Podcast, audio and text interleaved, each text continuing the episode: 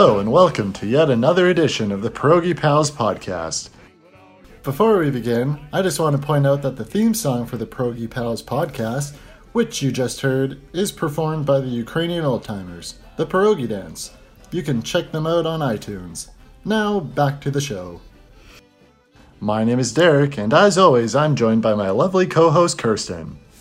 For this episode, we headed to the St. Anthony's Ukrainian Orthodox Church, way in the west and a little in the south of Edmonton.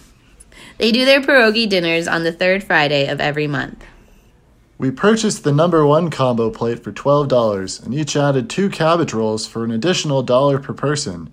This gave us each 10 pierogies, garlic sausage, onions, the option of sour cream, but ew, sour cream, a beverage, and dessert. There were three other combo options that cost 9 10 and $8 respectively. But we don't remember what they included. I think probably like a normal person portion of pierogies, like six. Yeah, there was like one that didn't give you sausage, and then there was another that like didn't give you But none of them had the cabbage rolls. That was always extra, Always. but worth it. totally worth it. So let's start off with the pierogies themselves. The filling was like fine. It was, I recall you saying otherwise. I recall you saying it was like store bought filling. yeah. So I think that the issue is is that this place, unlike any of the other places we've ever we have gone to, they added like black pepper to the cheddar and potato pierogies. And I think it just happens that the kind of store bought pierogies I had as a child also had black pepper. So that is why I feel that they taste the filling tasted store boughtish. I felt that it was something different than all of the other places we had gone to, so that set them apart in a positive way in my mind. Well, we will just have to agree to disagree. The dough, on the other hand, was a little dry and chewy, like something you get from store bought pierogies. There was no butter bath for the pierogies, nor were there enough onions or any bacon whatsoever anywhere. Most of the places didn't have bacon, and that is to their detriment. but it did lack the butter bath that most No butter. of the other places have had. Paula So Deen would not approve. Yeah, they were on the chewier side. Not as chewy as the ones we made, Yeah, but probably not our favorite. no, definitely not our favorite.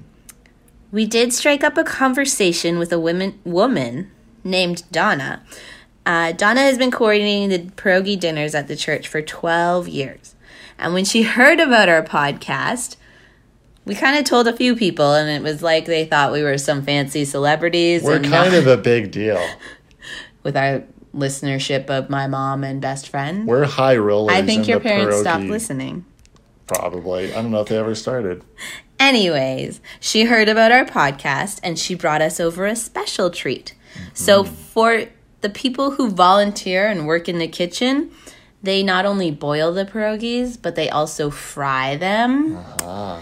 And that makes them crunchy and crispy and yummy. Mm-hmm. And the fried ones were significantly tastier Yes, than the mass boiled mass ones. produced.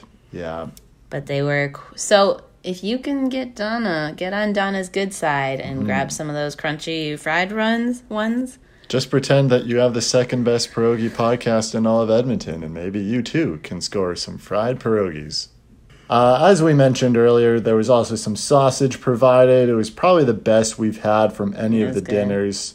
We each got four or five big chunks of the sausage, which were similar to like camping or barbecue sausage, and not that normal kubasa that we've typically been getting. That like garlic sausage. It was garlic, but it was Tasty. better. And it, the skin when you bit it, it was like. Yeah. Mm. So there was also coleslaw, which was your standard coleslaw. It was coleslaw. Not overly memorable. Not for a good or bad reason. Ooh, there was a pickle. Ooh, yeah, the pickle. Yeah, the pickle I had was both warm and cold, depending on where you were in the pickle. It was it was like a mystery every bite. You just didn't know what you were gonna get. They were also like, I remember the very intense flavor. It was very Pickle. pickly, Yeah. but it's fine. Yep. But then Then. there were the cabbage rolls. Dun, dun, dun. They were the best. All you know more about cabbage rolls than I, so maybe you would like to speak to them. These reminded me of the cabbage rolls my grandmother and my great grandmother used to make because they were these little tightly packed grenades of goodness, not the like loose half a pound of rice things that you tend to see. These things were like packed and just mm. really good. There wasn't meat, there wasn't vegetables inside them, but the rice was very good. It was like salty and buttery. It reminds me of like some Chinese food places.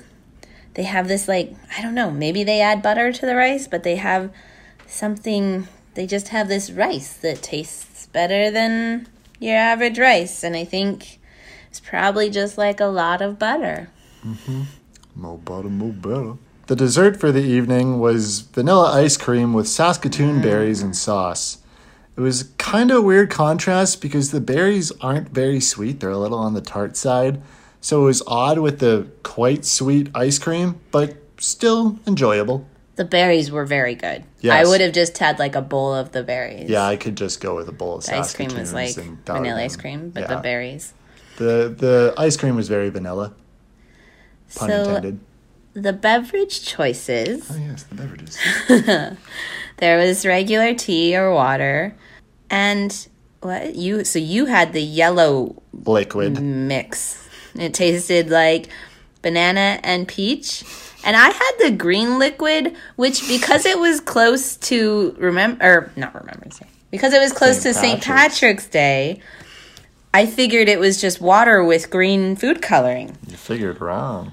But it was not water at all. It tasted like I think there was definitely water in there. Yeah, okay. It tasted like green jello that they had not turned into jello. It was like they just mixed jello mix into some water and then served that as a drink. And it was gross. it, was, it was gross. But there were lots of children there, so I'm sure they enjoyed it. There were actually, yeah, there was a lot of children.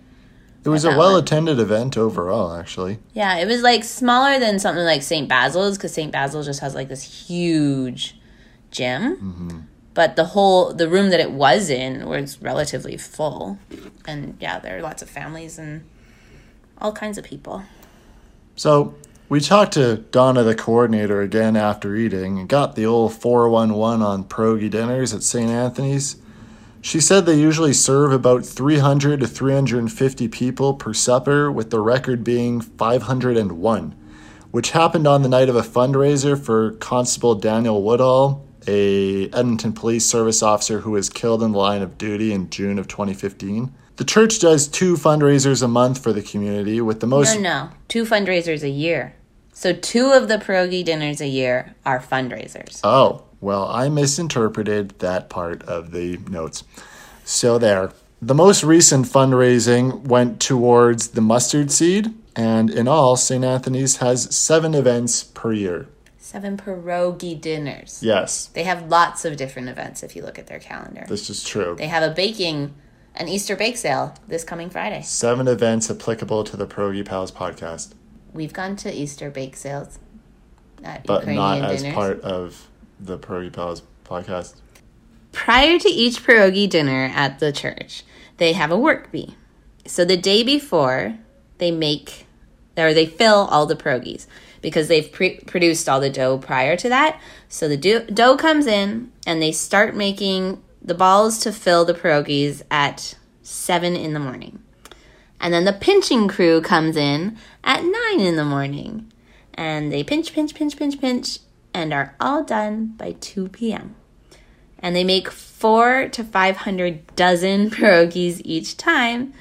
And then they sell 250 ish dozen on an average pierogi supper night. I don't know what they do with the other couple hundred. Sell them at the other events, maybe? Secretly fry them and eat them themselves in the kitchen. Those greedy, greedy people. We also discussed the Perogy Pals podcast with our table mates, who talked about how neat it would be if we became a huge thing and somehow replaced Facebook. Move over, Zuckerman, they said. I'm not totally sure they knew what we were talking about. Well, there were two of them. The younger woman got what we were talking about, but she's definitely still thought we were a bigger deal than we are. And then her mother was the one who told Zuckerman to watch out for us because we were coming for Facebook. Coming for you, Zuckerman. See, we can't even get sued because we're not even using the right last name, so it's totally fine. So that was our experience at St. Anthony's Ukrainian Orthodox Church's pierogi dinner. It was good. It was one of the the higher ones. I think the interaction with like Donna and our helps. table mates was fun. The pierogies were probably medium, low medium, Yeah, but the sausage was good. yeah. and the cabbage rolls were I don't know, I don't think I've had cabbage rolls like that before. Yeah, the cabbage rolls were really the difference maker They that pushed this into the the upper echelons of the pierogi dinners we've been to thus far. Plus they're like 2 for a dollar, so you could just go have two per well, actually I don't know. I shouldn't be advertising things I'm not sure about. You mean you could just yeah. I Maybe you could get like 20 for 10 bucks. Maybe. Hmm. Well, if you know, let us know. Le- like and subscribe. Just joking. This is a podcast, not a YouTube channel. Do you have a joke for us? I do have a joke for us and for all of our listeners. This joke involves a cowboy named Jack. Jack had long had a trusty steed, but it had fallen into hard times and was no longer fit to carry Jack around where the deer and the antelope play. In need of something new, Jack strode into John's stable looking to buy a horse. Listen here, said John. I've got just the horse you're looking for. The only thing is, he was trained by an interesting fellow. He doesn't go and stop the usual way. The way to get him to stop is to scream, Hey, hey! And the way to get him to go is to scream, Thank God! Jack nodded his head. Fine with me. Can I take him for a test run? And Jack did just that, taking the horse out and putting it through its paces. And soon enough, he was having the time of his life. This horse sure could run, he thought to himself. Jack was speeding across the land when suddenly he saw a cliff up ahead. Stop! screamed Jack, but the horse kept on going. No matter how much he tried, he could not remember the words to get it to stop. Mm, yo, yo! screamed Jack, but the horse just kept on speeding ahead. It was five feet from the cliff when Jack suddenly remembered. Hey, hey! Jack screamed. The horse skidded to a halt just one inch from the cliff. Jack could not believe his good fortune. He looked up to the sky, raised his hands in the air, breathed a deep sigh of relief, and said with conviction, Thank God!